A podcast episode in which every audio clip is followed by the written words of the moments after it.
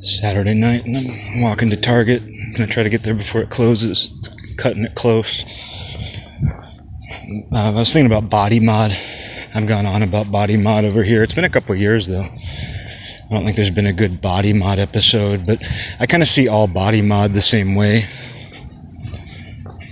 Where uh, my basic philosophy, and obviously it's not 100%, but my basic philosophy is like I don't really want to do anything to my body that I wasn't born with. Beyond like working out and like just doing, you know, obviously I'm not just going to sit there. But uh, in terms of like augmentation, like things that I can't do myself just through my lifestyle, I just don't believe in doing it. You know, obviously, someone could say, "Oh, what about glasses?" You know, like I, I mentioned Timothy Leary's funny quote, or if you wear glasses, you're a cyborg. If you use a cane, you're a, a cyborg. It's technology. You're using technology. You know, obviously, so it's not it's not like I have a hundred percent view on this, but things like tattoos, plastic surgery, uh, piercings to some degree. I mean, for myself, I've never considered getting a piercing. But uh, and these other things, I, I put them all in the same category where it's like they're they're unnecessary. They're very vain, and that doesn't. You know, here's the thing: when I say something's vain, I don't say it negatively. I think vanity's okay. Like, I have my own vanities. The Bible says, you know, all is vanity, vanity of vanities. You can't escape vanity. You know, to be living is to be vain in most cases. And so there's nothing wrong with vanity. So when I say something's vain, I don't mean that negatively. I'm just saying it's an expression of vanity. Tattoos are an expression of vanity. You know, you're trying to assert your individuality. You get tattoos so that people notice the tattoos. And even if you have your own personal reason, you know, where you look in the mirror and you see that tattoo and you say, okay, you know, that represents something to me, or I just think it's cool. I don't think you know, and I, and I think tattoos are cool too. You know, I have to say that, even though I don't have any, and I never want one.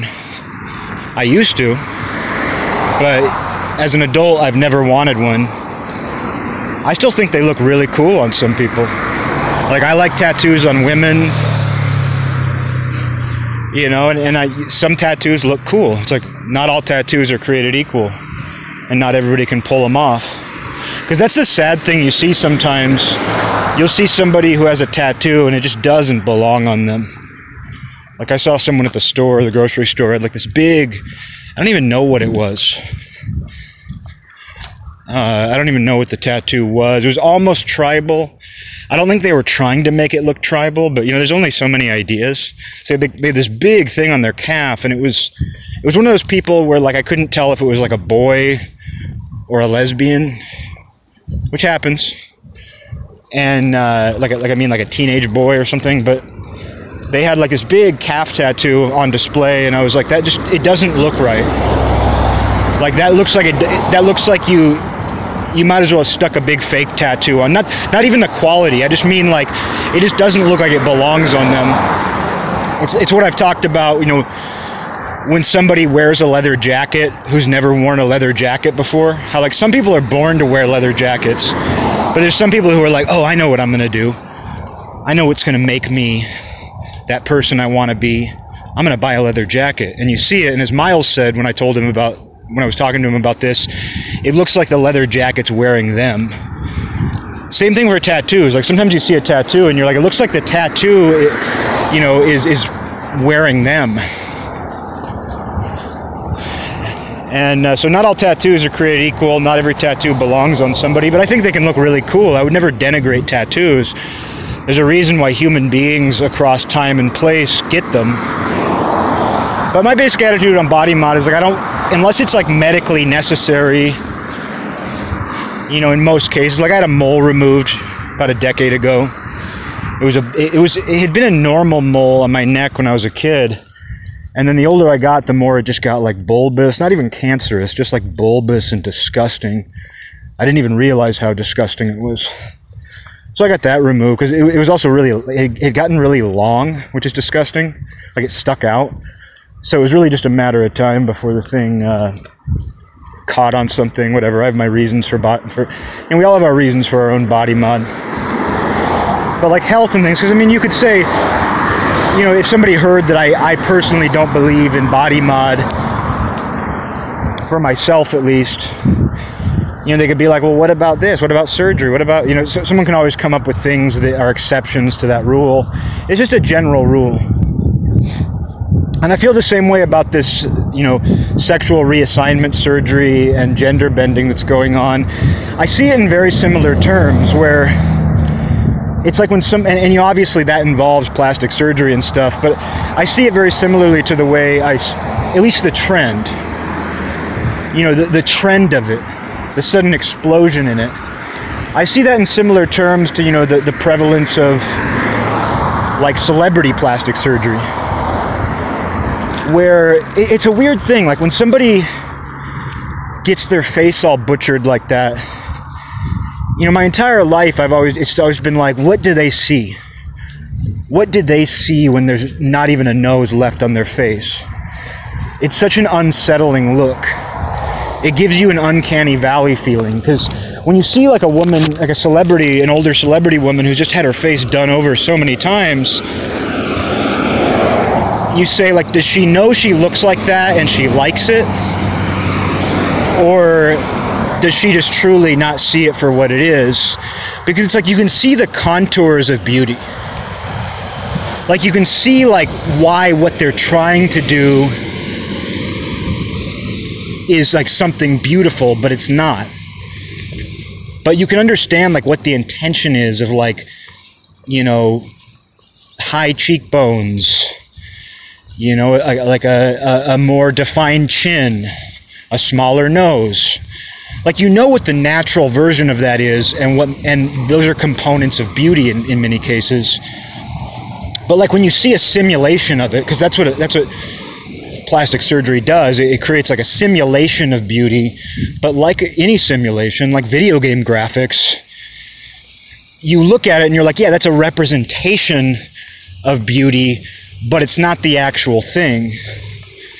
And because you're because it's not a video game character and it's a, a human being who thinks that that was that was going to make their life better, it's like you, you can't you can't insult them. But the thing about you know face surgery, whatever you call it, is like everybody knows, and when and like you never want to. Uh, you would never want to like sit down with that person and be like, what'd you do to your face? Oh my God, this is fucking, what the fuck's wrong with you? You, you never sit down and want to hurt that person's feelings because you can already imagine like what that person's internal monologue is like and their own vision of the world to end up that way. So the last thing you would want to do is hurt that person. That's how I feel. But like when, when we're just sitting around normal people and we see those women, these older actresses, and, and many other people, men as well, you go, when, when you're not around them, you go like, what the fuck? That's fucking crazy. And nobody has a problem with that because they know, like, hey, yeah, that was something that person felt inside, you know, they, where they wanted to get, uh, they wanted to be beautiful or something, or they had some sort of insecurity that was uh, lowering their quality of life. And uh, you know, you don't want to you don't want to uh, hurt that. You don't you know you don't want to damage that person further. But behind closed doors, you have nobody. You know, if you, if you say like, "Oh, look at her face," behind closed doors, nobody calls you a bad person because we all know, we all know why that's fucking weird to look at. Same thing if like you think someone has a bad tattoo you know, if someone has a bad tattoo, like you don't have any problem being like, man, that's a fucking ugly or stupid tattoo. Apparently, that person felt strongly enough about it that they wanted it on their body forever. But you can still look at it, and nobody's, even people with other tattoos, they can be the most judgmental of tattoos. Like someone who thinks that they know what a good tattoo is and have a bunch of them, they'll look at someone with bad tattoos and, you know, ridicule them. But it's again a thing you don't say to them like if somebody like I had a friend years ago who got I'm not going to say what it was. I mean, this has happened a couple times. But I had a friend that I used to like hang out with and drink. Got he he got a tattoo that I was just like, man. But you know what? I said, cool. I didn't I didn't overplay. I go, dude, that's the coolest fucking tattoo I've ever seen, bro. Dude, that's a fucking cool tattoo, man. I didn't say that to him. I just said, oh, nice. Because he was happy about it. Why would I want to bring it down? I couldn't imagine ever getting that tattoo. But he felt strongly enough about it. Kind of how I feel about this, uh, you know, the sexual reassignment stuff in many cases, especially the the sudden uh, increase in it it's kind of like you know the sudden increase in tattoos or just the amount of plastic surgery that goes on for vain reasons these days. You know not medical necessity. There's just been an increase in people wanting to modify themselves. And even though people with tattoos say like deep down this really means something to me deep down this is an expression of my identity. You know it's not that different from the gender stuff in that way. To me like what you know, wanting a tattoo and thinking that that comes from some deep, deep place inside of you that is the true you. And if you don't get that tattoo, you know, you're somehow deprived of experiencing the world the way you want to.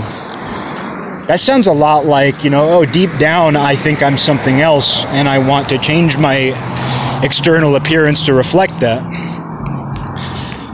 And plastic surgery, like, just facelifts. That's that's the word I was looking for earlier. Facelifts, and you know, facelifts show that too, where it's like this: the true me is more beautiful than the me that I am.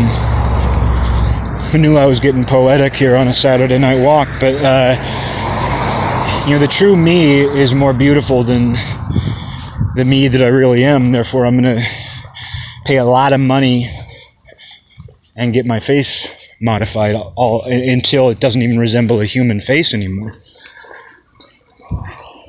But you know what makes the gender stuff different and why people are so preoccupied with it is instead of like a, a, a cultural environment where it's okay, like I don't know what to think about that. I intu like my my I intuitively question it, especially when it is happening in the frequency that it is all of a sudden, I don't want to hurt that person's feelings. I don't want to. If somebody comes into a room and they're, you know, they, they, have had some sort of gender reassignment surgery, I, the last thing I truly want to do is approach that human being and upset them further. But, you know, behind closed doors, you can kind of be like, well, that's weird. Or, you know, yeah, that seems to be kind of in league with tattoos and uh, facelifts to me. But yet the framework is entirely different, you know, and that's what makes that such a hot topic because I could easily see some phantom out there arguing with me, and they're like, "Oh, when you talk about a gender, what how come you don't talk about tattoos and facelifts? And it, would be a good example of me being like i've been talking about those so much. And i take a very similar attitude where there's no malice. But that's the thing is is that we're very sensitive to other people's beliefs. Where even simply saying like oh i personally don't believe in tattoos or facelifts someone who has a tattoo or a facelift hears that and says, Oh, you don't believe in me. When that's not a part of the equation. I might have my own little internal thoughts about like why somebody gets a facelift or a tattoo or changes their gender, whatever it is. But like I personally don't believe in that as part of my reality. And uh, that's a very different thought, though, than I don't believe you should be able to do that, or I, I dislike you for doing that. But when someone hears, like, I don't believe in that, I gotta, you know, I remember running into that with like music growing up, where you'd talk about bands with friends, and if, if you if you said you didn't like a band that your friend liked, which is basically saying like, I don't believe in that band. I don't believe in that band that could easily be perceived as like you have bad taste and you shouldn't listen to that. And maybe as a teenager, I did say shit like that. I mean, I know I did. People said it to me. Teenagers say that stuff a lot.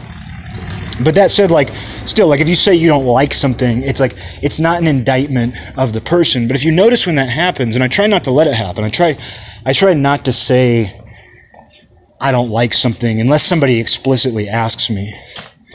This show being an exception, but you know, person to person, I just I try not to do that. It's just it's unnecessary. But if it does come up, it's weird because you can see that it like that dissonance between you. You know, so many human beings, it's like we we thrive on you know agreeability, being able to say, "Oh, me too." Even if it's over something negative, like, "Oh, I don't like this." "Oh, me too." But somebody simply being like, "Oh yeah, you know, I'm not into that," seems like it's an indictment of the whole thing that you think it shouldn't exist or that just something. I'm gonna hit pause because I gotta go and Target. I made it. All right, made it in and out with 20 minutes to spare before closing. Got myself packing tape and a can of chili. Just the perfect combo. Just what I needed. just what I just what I needed to rush for on a Saturday night. But anyway, I wanted to talk about tattoos again for a second. And uh, you know, this is just you know obvious to anybody that's my age or, or you know roughly my age, mid 30s or older. But you know, when I was in high school, nobody wanted tattoos. Nobody cared. I graduated high school in 2004, and the number of people who were even who had even considered getting a tattoo was so so small. The only people I knew that actually got them were uh, some older friends of mine who were seniors when I was a sophomore, and they, they were in like hardcore bands and into metal and into like one dude, you know, indie rock guys too, like those kinds of guys. And they had gotten tattoos while they were still in high school when they turned 18. And of course, they, I mean, I thought they were badasses. I thought they looked fucking cool. Like being in high school with a tattoo, I legitimately thought they looked really cool. And uh, I really wanted one too, not cause it, because of them, but just because I was like them. You know, I, I was into the same things, like the kind of things I were I was into. Everyone had tattoos. All the bands I liked. And I, you know, I begged my mom. I was like, "Please sign off." Like I was 16, and I was like, "Please sign off." Like I'll draw it myself. I think I, you know, hopefully I wasn't planning on getting like a band tattoo, which is always so wild. It's always crazy to me when somebody gets like a band logo. All the guys who have the Black Flag bars, which is funny because that was like that was something that the, that the Black Flag crew all had. And then it's funny that like thousands of young men across the, the world, even up to present day, are like, "Oh, I know what I'm going to do. I'm going to get the Black Flag bars because it represent because of what it represents." You know, kind of the attitude. I can't make fun of it, but yeah, hopefully I wasn't just going to get the black flag bars or something. But now I remember thinking I was going to draw something myself, and thank goodness I didn't. Like, even though it would have been unique, I wouldn't have wanted something that I drew at age 16 on my body the rest of my life. And so my mom refused. And you know, as liberal as she was, she up until she died, she was suspicious of tattoos like if I had a girlfriend with tattoos and she met her, she didn't judge her, but I, I know that she didn't like it.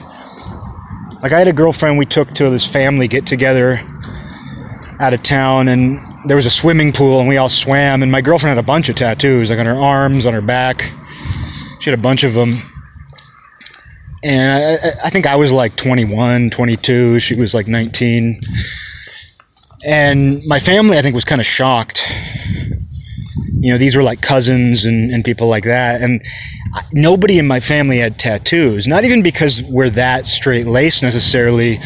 Even like the, the rebels and fuck ups in my family don't get tattoos. Like my dad has a few cousins who are just like, you know, fishermen, drunks, the kind of guys who just like live in a small island tavern and just like those guys don't even have tattoos that I know of. Maybe they do but it just wasn't something but but point being like if, if somebody in my family did have tattoos it would be those guys those uncle or the, those cousins who are getting arrested all the time at 70 years old for a bar fight it would be the black sheep of the family. And I remember like a couple years, like a year later or something after this family get together, I think my mom had mentioned like, oh, we'll have to all get together again, and Eric can bring his girlfriend, and and you know a family member was like, is that the girl with the tattoos? So I was like, oh yeah, like I guess you would notice the tattoos, but it seemed like it was like again non-judgmental, but just kind of like, wow, Eric's dating a girl with tattoos. I thought they looked great on her. You know? Uh, but, uh, yeah, it's just that's that's what I'm getting at. Like, it's just that like I didn't come from a family where anybody ever considered getting a tattoo. It's never even discussed. Nobody in the family had a tattoo. And in high school, nobody wanted them. Like I said, like these kind of alternative kids.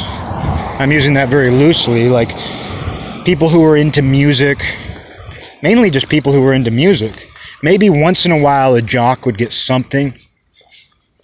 And the other example, like like one of the one of the few people I knew to actually get one when we turned 18 was my friend who's now a woman. He he's now a woman. I've mentioned that before. I found out through the grapevine and it was confirmed for me. But he was when he turned because he was like the first kid in class to turn 18. But the thing is, he was super straight laced. Like he didn't get into any trouble. Maybe smoked weed a couple times at most. Played sports, got good grades. Was not a troublemaker at all. Wasn't a rebel at all. And I've told this story on here because it's so funny. I've told this a couple times because he's the one who came into class one day. And we'd been friends since kindergarten. Didn't really hang out with each other anymore but like if we had a class together we were going to sit together and laugh and make fun of everything. He was the best audience member. Like a couple other friends and i remember talking about this like he's the best audience member because like he's funny in his own right. He'll, he'll come up with a he's really good like if you come up with an inside joke like he'll really riff on that. But he's also like this really good audience member where like he he would really get like the stupid joke you were trying to make about the teacher or whatever. But he comes into class like dead serious one day. And he goes hey like I'm, i turn 18 like at the end of this week. Will you draw me a tattoo and i said uh, like i was a little scared and like, I, like i'm gonna draw something that's going, gonna go on this kid's body the rest of his life and he was like, What do you want? Or I was like, What do you want? And he's like, I want a Grim Reaper pointing, like a point of view drawing, where like the fingers up close kind of thing. And he's like, I want a Grim Reaper pointing. And I was like, You know what? You got yourself a deal, dude. Like, I would love to draw you a fucking prison tattoo. You straight laced soccer player who gets straight A's. I would love to draw you a prison tattoo of a Grim Reaper that's going to be on your body the rest of your life. And I, I started thinking about it. You know, I figured it wasn't urgent. Like, he didn't need it in the next, like, four days. And, you know, the weekend comes and I come into school the next Monday and he comes in. What the fuck you doing? Love it when people uh, Love it when you're in the middle of a crosswalk and someone thinks it's okay to turn right in front of you. Some teenage girl, well, probably has a tattoo. But uh, anyway, uh, this kid like he comes in on Monday and he's like, "Oh, I got a tattoo." And my feelings would have been hurt if he got somebody else to draw a Grim Reaper, but he didn't. He pulls up his sleeve and he like peels off the the bandage, I guess, and he has the Sublime Sun up on his deltoid, like big. Takes up, takes a bunch of his deltoid, a bunch of his deltoid. And I'm just like, oh fuck. You know, I, I mean, I was just like, oh fuck, like that. That's impulsivity right there. Like in a matter of like three days, you go from wanting a Grim Reaper pointing, something that doesn't fit this kid's personality or interests or anything at all this kid's very mainstream. You go from wanting a Grim Reaper pointing, like a POV drawing, which I don't even know if I would have been able to pull off. I don't even know if I could do that now. I could make it cool and artsy or something, but like I don't even know if I could draw like a really crisp, good Grim Reaper tattoo, like something that would be be translatable to a tattoo of like a bony finger pointing.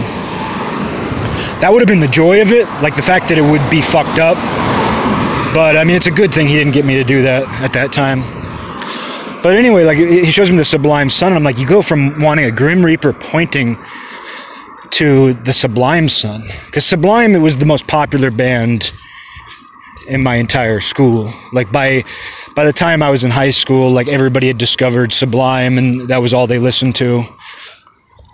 And so, like him getting the Sublime Sun, it was just like this kid was always desperate for approval from his peers, and I, I love the kid. I haven't talked to him in many years. I love the kid. I have nothing bad to say about him, but he. Uh, he was always looking for the approval of his peers. Like he was always the last person to get the trendy haircut. He was always the last person to jump on whatever wagon there was. And like he was obviously looking for the approval of his peers. Maybe he'd tell you now, like she'd tell you now that uh, the Sublime Sun has this deep meaning that's carried well into adulthood. I saw somebody flip flop on like tattoo ideas in a matter of days and get something that they thought their peers would like. Like all your friends who listen to Sublime are going to look at your tattoo and be like, "Oh, dude, he really likes him." That's so cool, dude. That you you really like the band we all like. Who knows? Maybe maybe it's removed by now. Crazy tattoo to get. Um, and then now now as a woman, you know, but you know, for me, like I was 16 and I asked my mom, I was like, please, please, please, will you let give me, will you sign off? And she just said no because she didn't. You know, she was all like I said, she was always kind of a little bit suspicious of tattoos. And you know, I didn't have a tantrum. Like I think I tried to plead with her once, and then I was like, yeah, this isn't gonna happen. By the time I turned 18, I was like, I don't even want a tattoo. I don't want one. Which I think is big because I mean, we're talking about like a year and a half there. We're talking like less than two years. In less than two years, I went from like begging my mom that I wanted a tattoo because it, it was such a profound expression of my identity to like turning 18 and being like, oh, now that I can, I don't want one. But the thing is, very few people got them when we turned 18. It, it, it was not common at all for young people to be like, oh yeah, I've always wanted this tattoo and now I'm going to get it. You know, obviously they were associated with tough people. Like the idea of getting a tattoo made you a badass, made you a badass. But nobody really had the desire to do that at that point. And then it, it seemed to pick up like immediately though. You know, once you get into like 2005, 2006, because a big part of it too, like with women, like women had always gotten ankle tattoos and stuff, but a lot of girls got tramp stamps, which I like. I, I, and that, there's no irony to that. People joke about tramp stamps and whale tail thongs. I like it. I, I legitimately like that stuff. Like if a girl really wants to like air herself out and show herself off in that way, to me that's a good way to do it. Um, but a lot of girls like their first tattoo, like the the tramp stamp was like a lot of girls' intro to tattoos, and uh, you know, and then and then like you know people, more and more people started getting them. And then it really just took off, and it took off kind of around the time too that um, culture started to die like once like pop culture started to die and the underground started to kind of die, you know, at least the old way of doing them, you saw just this sudden influx of people getting tattoos for one reason or another. Like now, like I, I've known so many women who have sleeves, chest tattoos, things that you would not have seen outside of like bikers and hardcore kids when I was growing up. But now it's like that's like I've said before, like tattoos are so acceptable now that like you can be watching an advertisement for like an employment uh, headhunter or like or you know just something. Like it's like oh we offer corporate training. Like there's corporate advertisements now that like show an office worker with like full sleeves. I almost think these days it's probably easier to get hired if you have tattoos but it's just something that's changed dramatically in a short amount of time. Like, did all of these people feel like tattoos were a necessary part of their identity that was repressed for all of those decades? Or did they catch some sort of bug or spell that said, like, you should do this, you should decorate yourself, you should make your, try to make yourself different? Maybe a little bit of both but uh, you know, I personally don't think that like the normalization of tattoos was the result of like tattoo repression, even though there was very there were very obvious biases against tattoos. And, and it was hammered into my head growing up that like oh if you have any visible tattoos you're never going to get a job. Never going to get a job. You know that, that was a big talking point. Everybody said it oh, if you don't have tattoos that you can cover up, you're never going to get a job. And now we see that's not true. Having pink hair and full sleeves, and you'll be uh, an HR manager. You'll be a vice president. But uh, there was a time where that, that bias did exist more.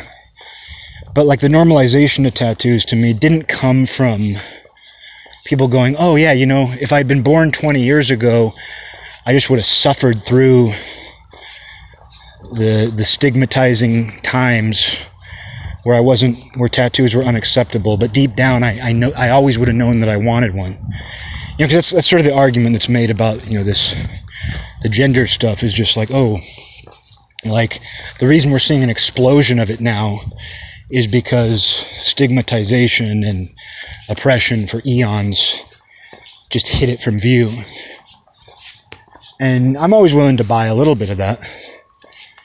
I'm always willing to take a little bit of stock in that, but a very small amount. Because we know that, I mean, just look at my tattoo example where I knew a kid who overnight went from wanting a custom drawn prison tattoo quality Grim Reaper pointing POV style to just impulsively getting the Sublime Sun. Like that's how quickly he turned on a dime when it came to his flesh. You know, a permanent mark on his flesh. Like that's just crazy. And this is the same guy who, like I said, can't call him a guy. Can't call him a guy anymore. Not supposed to. Um, which is one of those strange things about all this too, is that I have yet to speak with or talk to or meet this old friend in his current lifestyle. And so, like, my entire framework for thinking, my programming is the boy that I used to hang out with when I was 13. And even though I would have, like with a facelift or like with a tattoo I don't like, I would have no intention of making that person feel bad. Like even if I even if I question what they are, are even feeling bad about or why, you know, I would have no I, no part of me would want to upset this person face to face. But at the same time, it's like my entire programming and experience with this person was somebody who was a completely normal very peer influenced, very susceptible to peer pressure. Like the few times he got in trouble, it was peer pressure. Like a lot of people are like, oh, peer pressure is overblown, and it is to some degree.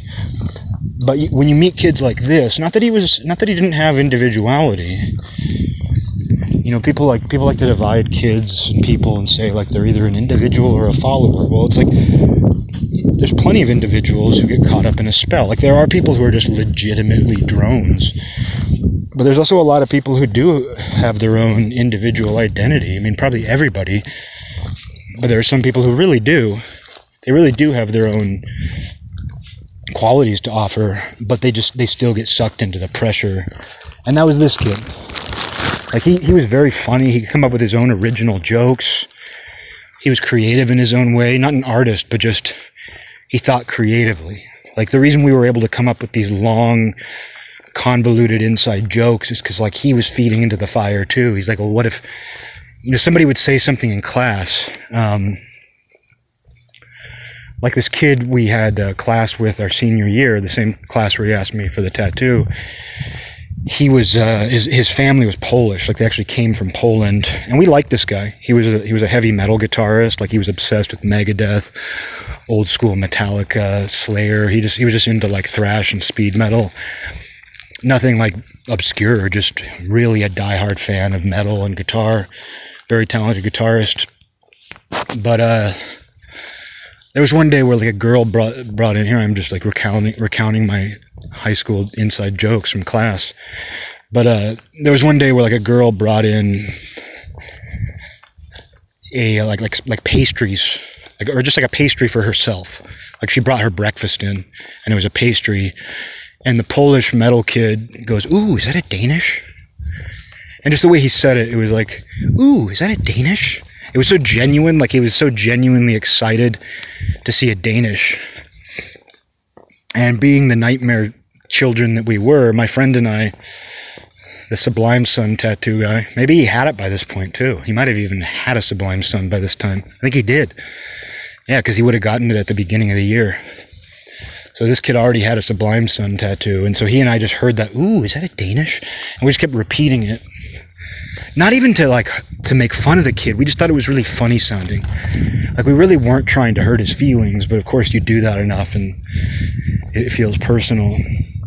But it mutated and, and like he was he was he was fine with it at first because like it was one of those things where the polish metal kid like he realized like that was a really you know what thing to say.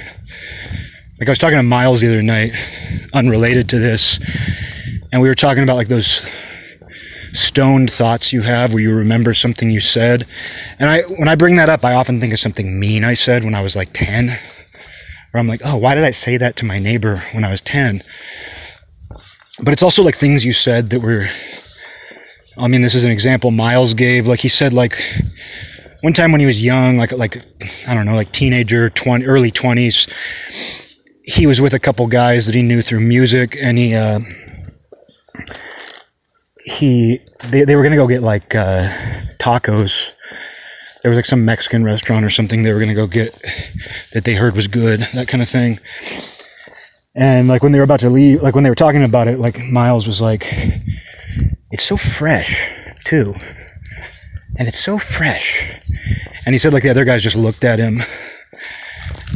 And it's like that's like the kind of glib remark, you know, that you're, I'm, anytime I've said something like that, I'm so embarrassed. Like, that's what my mom used to say a lot. That's what I said to Miles. I was like, my mom used to always say that about restaurants. She'd be like, it's so fresh, too. It, it, it's a very, like, feminine sort of statement. I don't know why. I don't know why that is, but it is. And that's, that's kind of like, like when you're hanging out with a bunch of dudes, and these are like artsy dudes. These weren't like jocks that he was hanging out with. I know who one of them is, and they're like artsy kind of guys. And even then, though, like one of the guys saying about the taco shop, and it's so fresh. Like that is gonna make you pause and go, "What? What, dude?" And like with Miles, like I have things like that that haunt me forever. In this case, we were tormenting another kid over him saying, "Ooh, is that a Danish? Looks fresh." You know, he didn't say fresh, but it's the same thought. And he knew that. Like he knew it was the exact same thing as like Miles realizing after he said it that it was really, you know what, sounding. And this kid realized it too. And he was having a good time with us up to a point. But then we asked him, because he, he, spoke uh, Polish fluently. And so we asked him how to say, I want Danish. I want a Danish in Polish. And he knew. He said, Yaksem Danish. I don't know if I'm saying it right. But it was like, I want Danish. And so, like, you can tell, like, this kid and I, we would have fun because, like, this kid goes from saying, Ooh, is that a Danish? to us asking him how to say it in Polish. And so it turned into this chant where we're like, Yaksem Danish, Yaksem Danish. And you could tell he was getting annoyed with it by then, of course, as he should. But then uh, we we like it turned, and this was me. This was my doing, and we were so bored. It was like American government class. We were so bored. And then I came up with this whole backstory where like this person with a satchel in a medieval fantasy setting is entering like the forbidden forest. And there's this little goblin guarding the entrance to the forest. And as they pass by the goblin he like looks at the satchel and says ooh is that a danish and then starts demanding the danish and polish and it's so stupid like such a ridiculous thing but like that's where my mind goes and my friend was dying at that point. Like he was dying. Like I, I wouldn't be able to like. It, it, was definitely like as that idea was formed. I mean, it is like a you had to be there moment. Like as this as this stupid glib. Ooh, is that a Danish thing? Like mutated into like a fantasy world where goblins are saying it to like journeymen entering the forest. And like we were both dying of laughter like and he was feeding off it. He was throwing other things in. Like he started he, he like did this thing like my friend like he was pretending to be the goblin. And he goes like when he said ooh is that a danish? Like he made his eyes get really big and bulge out and it was just the funniest thing but by then the guy the polish kid was like oh no like fuck you guys you know took it too far the point being, like this kid, he could riff, but he, but the sad thing is he was just really susceptible to like peer influence. And I don't know, he was an only child and stuff, you know, I don't know, people can read into that.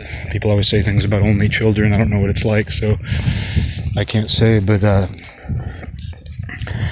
it was just, you know, always just really susceptible to that stuff. And so like finding out that he'd, he'd made more recent decisions kind of out of the blue. Because he wasn't a kid that you, you, know, you ever thought there was anything weird going on. You know he, he wasn't a kid where you ever thought like oh this kid's gonna like turn out to be something else.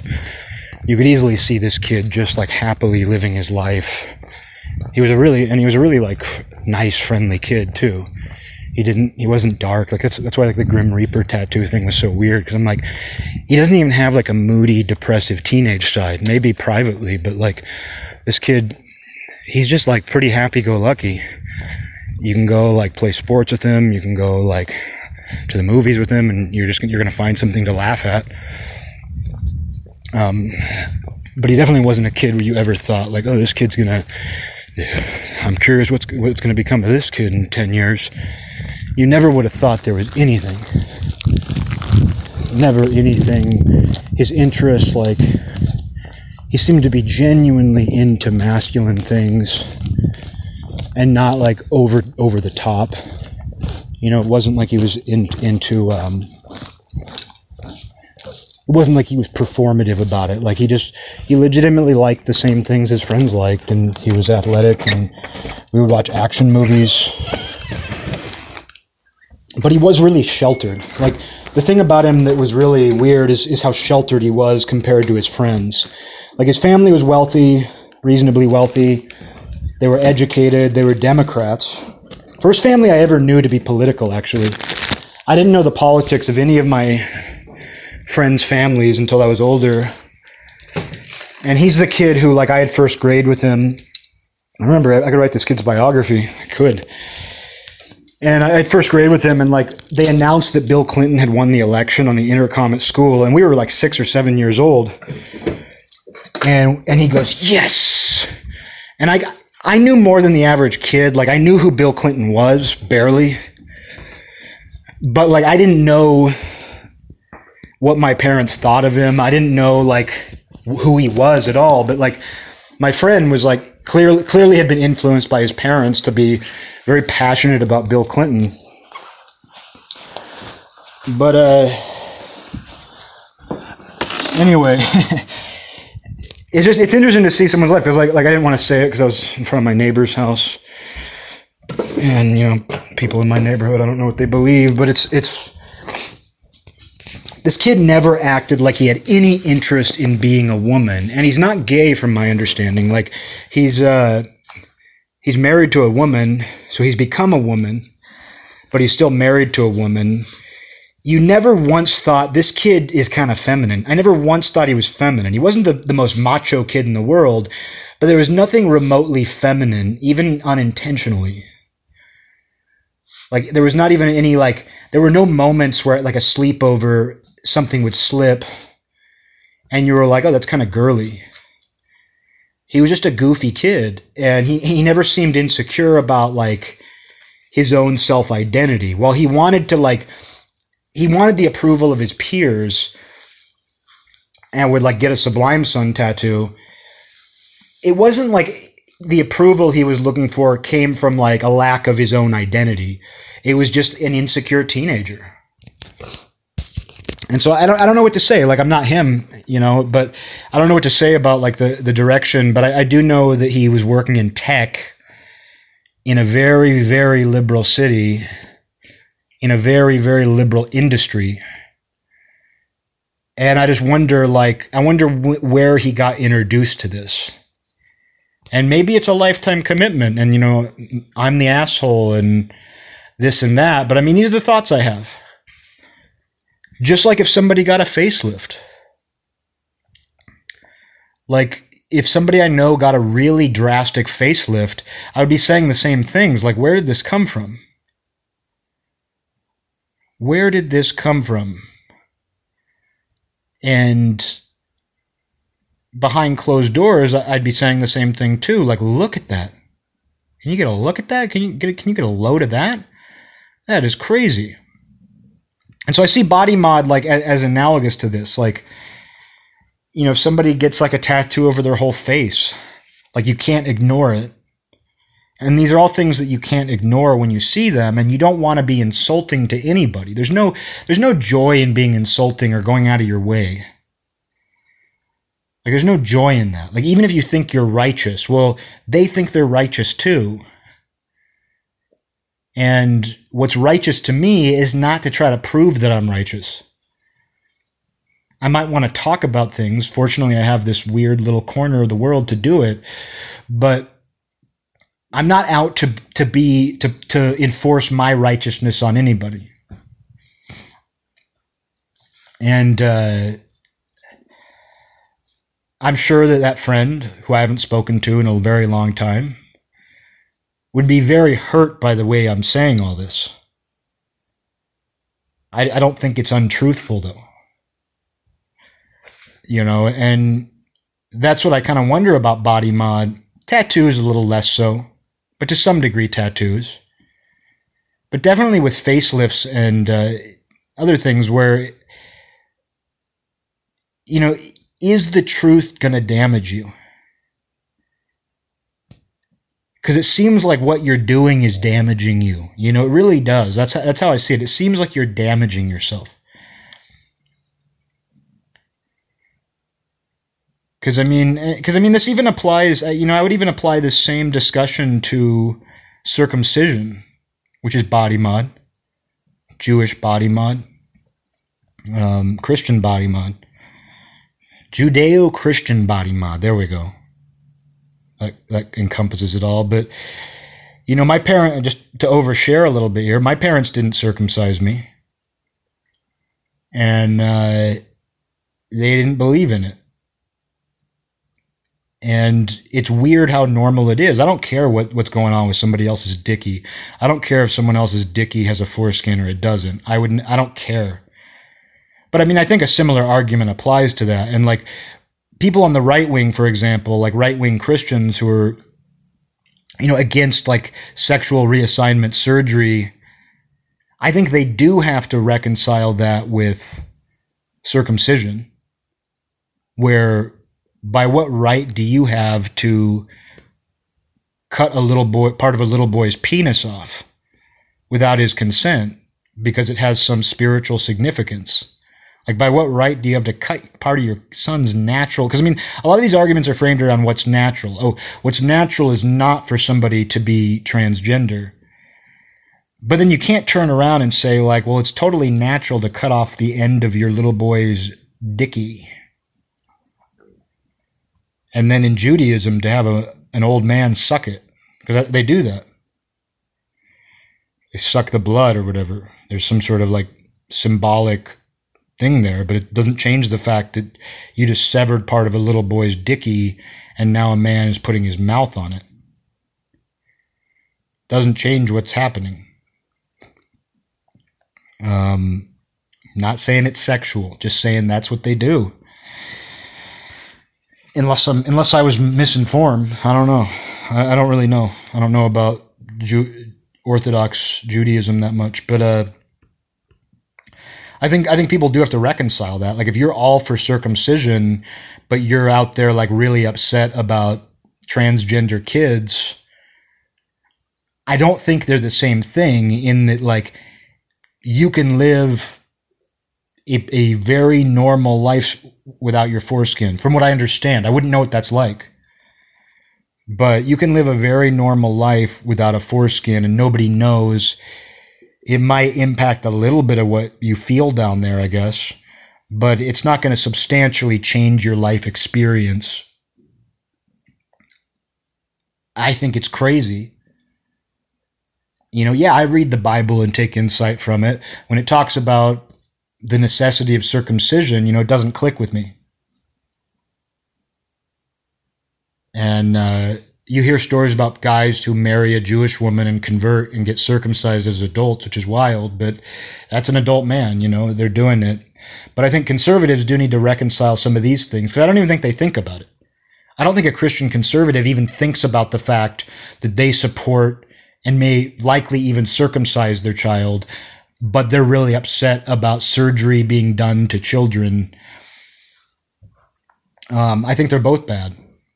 True, truthfully, you know, letting a kid modify their body permanently via, you know, hormone blockers and whatever else they're willing to do at this point to kids, I think that's fucked up.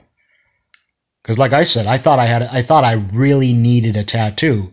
Like if you had asked me when I was 16 if I wanted, you know, how I felt about that tattoo I wanted, I would have told you, like, I need this. I need it. But two years later, and I turned 18, and I didn't even consider it. It didn't even cross my mind. That's how crazy it is. I didn't turn 18 and go, oh, now I can get a tattoo. Do I want one? By that time, it wasn't even on my mind. Me talking about the friend who wanted a Grim Reaper and three days later just impulsively got the Sublime Sun. Like, that, that's something that's going to permanently affect you. And so the concern is that a similar whimsy and lack of lack of clarification about yourself, like you don't truly know yourself at that age. You're prone to peer pressure, you're prone to so many influences. You want to assert your individuality in a time where that's harder and harder to do because everybody has tattoos. Your teacher probably has a, sleeves your fourth grade teacher probably has full sleeves and a mohawk at this point. How do you assert your individuality? What do you do? Everybody's alternative. Everybody's like nerd chic. How do you even assert yourself? Oh, well, I'm going to f- change my body forever. It's like the friend being like, I'm going to get a sublime tattoo to show my peers that I really am committed to sublime. You know, that's kind of what it's like. like I'm going to change my gender and I'm going to take hormone blockers and get my boobs removed to show you that I'm really committed to this. And I think that's part of it. Maybe not every single kid who does it, which sounds like a disclaimer, but I do want to say that. Because what people are actually responding to here is the trend, is the frequency of it. It's not that it happens. We've always known that it happens. My entire life, I've been aware of drag queens and, uh, you know, cross dressers, whatever terminology you would apply. I've always been aware of that. And it never bothered me whatsoever. I thought it was weird because it is weird. It is weird. How could that not be weird? I'm weird as well in my own way.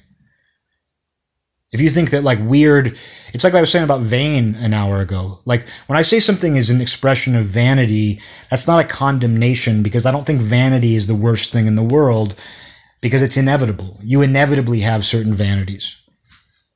And I think I can say that certain things are an expression of that vanity and that doesn't make them horrible or sinful. That's just what they are. Same thing for weird. Like I can call something weird and that's not a condemnation. I'm fucking weird. I'm weirder than they are. That's the truth. If you want to get into weirdness, I'm weirder than all of these gender benders com- combined. You know, I say that with no pride.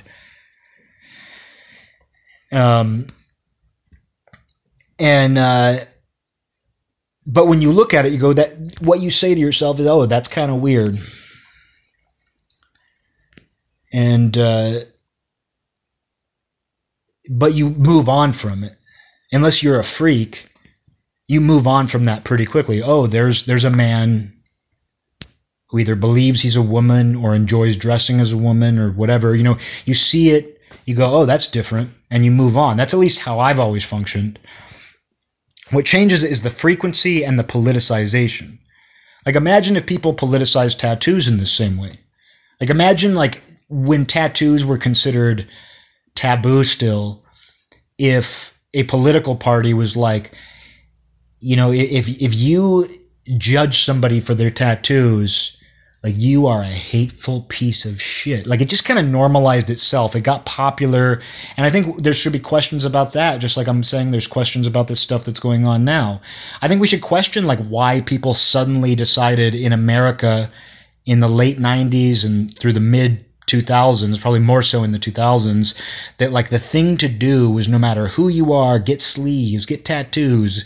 Oh tattoos are so important now. You know i think we should question that not that we should stop it from happening or do anything. Just be like, hey, isn't it kind of weird that everybody suddenly thought they needed a tattoo? Something they have to live with forever. Even with surgeries, they're hard to remove, you know? Plastic surgery, like, oh, isn't it weird that, like, people will have so much work done to their faces that, like, they become unrecognizable living uncanny valleys. Isn't that crazy? And we kind of get that one because that one's like, oh, it's like the pressure to stay young and beautiful and whatever else. Like, oh, you know, there's this this inherent pressure on women, but men get it too, and they're fucked up. Like I had a boss. He was like he was my boss's boss, so he he would he was like the regional head, so he would only show up sometimes, once in a blue moon but he was like a middle-aged man with like gray hair. He had had plastic surgery done to his face and he had permanent eyeliner. He wasn't gay. He was very like he, he would say shit like he sounded like he was like reading the secret all the time or something. He was very like new agey and he'd be like i don't make a schedule He's like, when I visit visit the regional offices, I just I wake up and I decide which one do I want to visit, and I choose the one that feels right. Like I probably talk that way too, but he had like permanent eyeliner. Sounds different when a guy has permanent eyeliner and had clearly had plastic surgery. Another one is like Patrick Duffy had gone to a store that my family ran, and I remember like he went there and like they were shocked that like his face was so cut up, and this was in the '90s I don't even know anything about Patrick Duffy. I think this was my introduction to Patrick Duffy, but like they saw him in person, they were like, "Oh, he's fucked up looking." So it's like men do it as well, and it's kind of even weirder. Like that boss I was talking about, like he wasn't even a bad looking guy. Like he wasn't Brad Pitt, but he was like a middle aged guy who had aged well. He was in shape. But for some reason, he got this work done and got this permanent eyeliner, and you'd be looking at him and you'd be so distracted. Like it really did look like somebody drew over his eyes in pen or something. Um, what was I gonna say? Uh, wrap this up, but uh, I don't know. I, I see body mod all kind of in the same boat. Like I react to it the same way. I think like, oh, you felt the need to do that. It's just what people are responding to. Why people, including me, talk about this gender stuff so much is that like it's the politicization of it, it's the hysteria of it, it's the frequency of it. And I think people would respond to any any kind of body mod if it was framed that way. Like if plastic surgery, cosmetic, you know, facelifts, if that had the kind of advocacy and political stranglehold that some of these other issues have, people would be reacting the same way. Like if little kids were like, deep down, I feel like my nose should be smaller. Like the beautiful secret me has a smaller nose. And people were like, we need to listen to these children and get them, get their noses, get, get them a, a rhinoplasty I mean, somebody needs to get these kids a rhinoplasty because they don't feel comfortable in their noses. You know what? If you were to talk to children and say, hey, like some of you have big fucking honking noses, you don't have to. That big honking fucking nose you got, you can go get it cut cut off. You love anime. I know all you kids love animes now. You could have a nose like that. You could go in, get a rhinoplasty. And if your parents don't support it, well, they just want you to have that big, ugly, honking nose. They want you, they want you to have a big old bulbous thing. They want you to look like a witch. Your parents want you to look like a witch. You can go in, just just tell your counselor. Tell your counselor you don't feel comfortable in your nose. Deep down, you feel like you have a little an- anime triangle, whatever the fuck.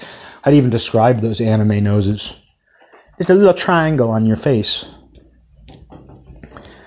You know, imagine that. Like, imagine if that was politicized in the same way. Like, to me, it seems just as legitimate. Like, if a child is is ugly and knows it, why shouldn't they be able to become to attempt to become beautiful? Because like, the result usually isn't beauty. Like when someone gets plastic surgery, the result isn't usually any more beautiful.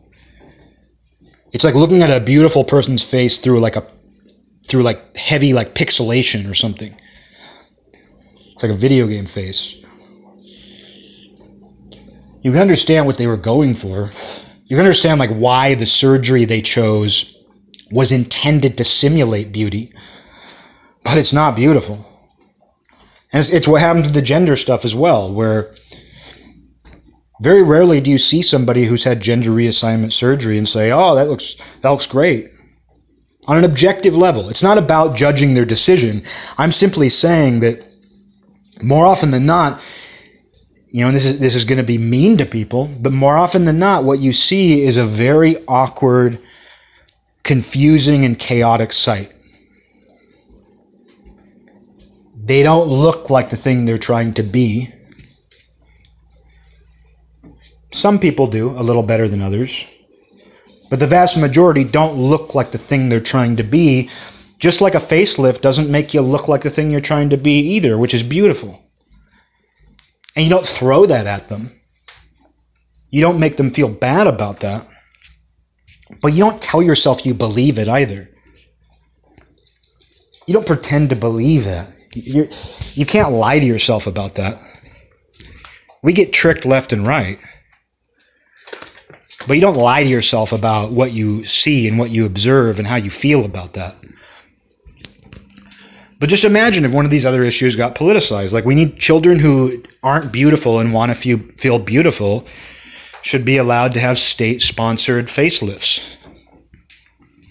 at 12 years old. Yeah, going going through junior high being extremely unattractive sucks. But are you going to be able to stop that? Because all this stuff, it also circumvents natural processes. You know, like a lot of people experience darkness. Like even kids with the best of lives experience, can experience a lot of darkness. Batty's barking one sec. Hey, Batty. Batty. Hey, Batty. Come on.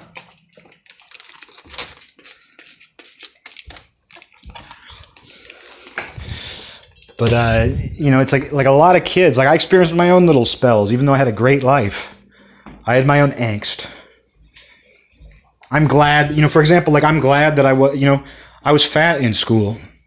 I'm I'm glad I was in many ways because it it made me develop things in other areas because I guess I wasn't ready to just drop the weight. I do feel like it allowed me to focus on other areas. And I think that's what happens sometimes when you don't get exactly what you want out of yourself at a young age is it allows you to figure something else out. What else can I do to escape this darkness and chaos that you know like life isn't doing what I want it to do and I don't feel comfortable, whatever the fuck people feel. You know, it's like sometimes like not being able to have a quick fix is what forces you to like work in another direction And even if that quick fix ends up being available later and you take it, it's like still you explored the full range. You explored you know what what's what's really important to you for one. It helps you figure it out. Like my mom not letting me get a tattoo, I realized tattoos aren't not only aren't important to me, I don't believe in them for me. And that was a good thing. Like not getting the quick fix I wanted in that situation was I want to feel like a badass. I want to feel like a badass. And guess what? I wouldn't have been a badass. You know, I wouldn't have been cool. I would have gotten sick of it. And I would have had to come up with some convoluted story about, like, oh, well, it represents this time in my life, and this tattoo represents this. And, you know, I would have gotten into that. And that's okay if, if that's your justification why you have tattoos. But for me, like, I, I just wouldn't have wanted to have to deal with that.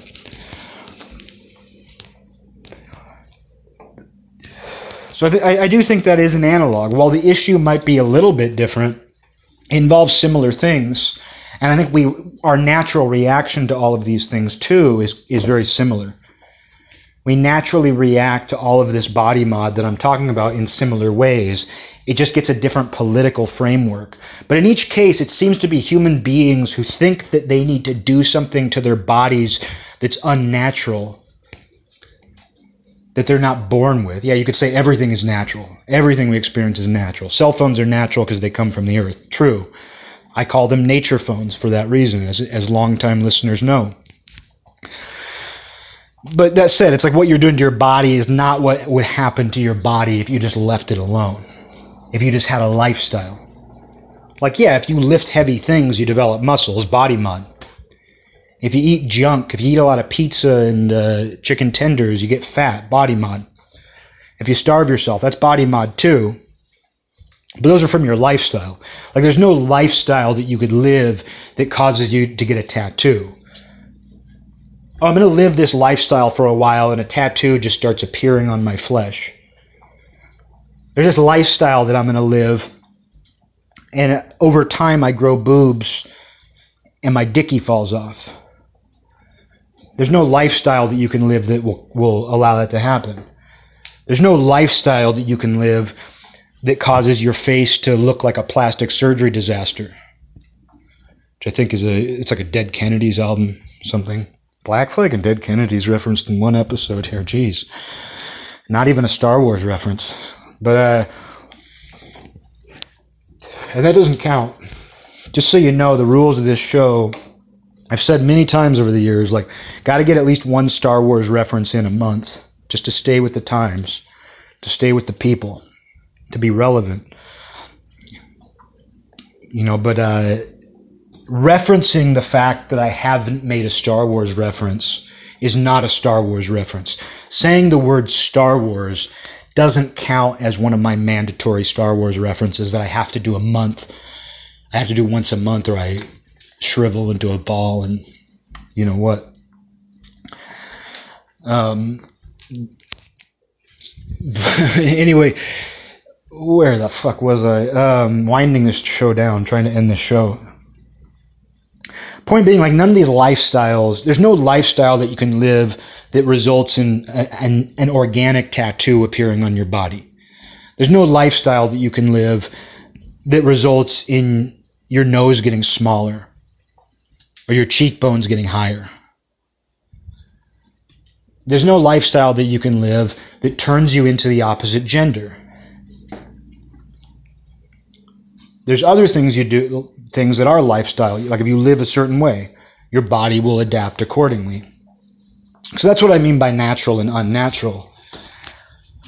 And with all of these things, though, it's like people justify them they say their motivation is like deep down inside, I want this thing, which is soul shit. That's soul talk.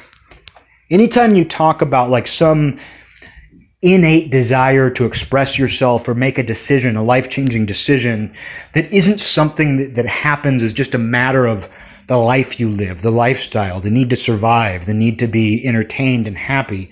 But when, when you start getting into like, I need to do this thing that fundamentally changes me, because deep down I feel like I need it in order to be me in order to feel the way that I want to feel. Anytime you get into that, I feel like people become very unreliable. Their motivations become very unreliable.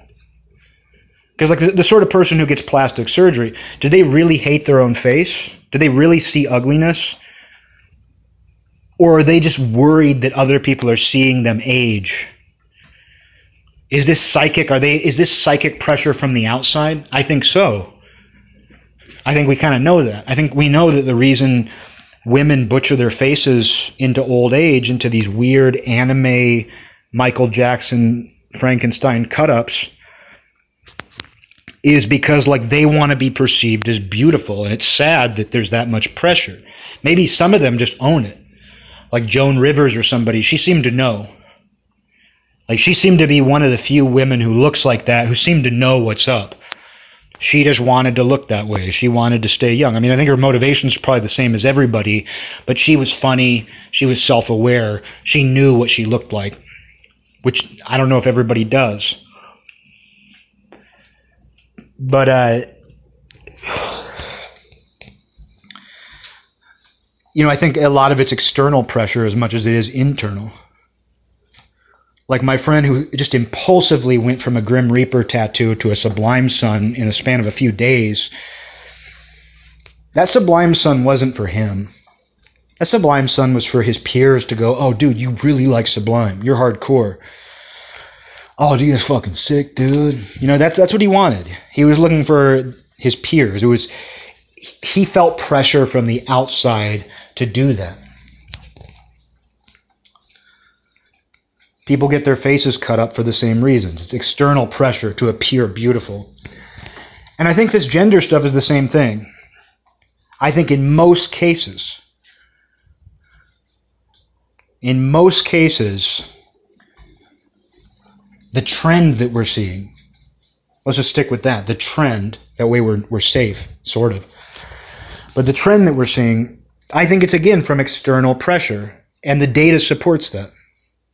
The data supports the idea that kids are feeling this peer pressure to take this on because there are very few ways to assert yourself anymore.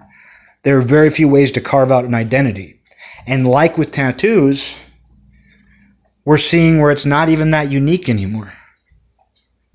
It's kind of a dime a dozen. Like, you know, maybe it's not most people doing this. Of course it's not.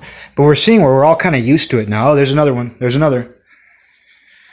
And if it, if it is about like this external pressure to um, assert your uniqueness, you know, I think it calls everything into question. It calls all of the arguments that are made into question.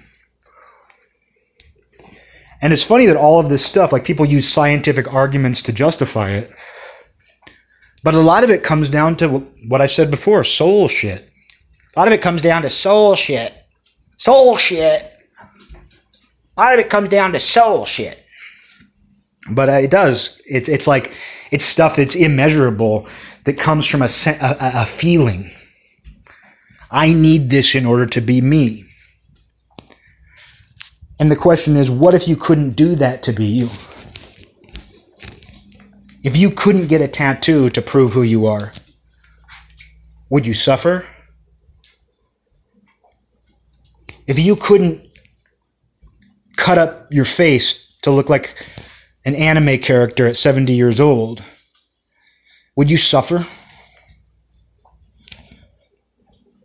If you couldn't reassign your gender when you're a kid, would your youth be just an unbearable exercise in suffering? And if, if, if, the answer is yes to any of these things, is the suffering truly being caused by the thing that you think is causing it? I think there's reason to question that.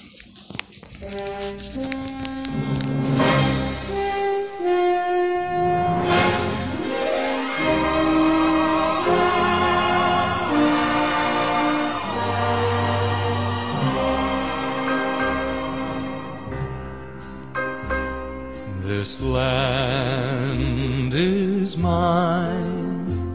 God gave this land to me. This brave, this golden land to me. And when the morning sun reveals her hills I see a land where children.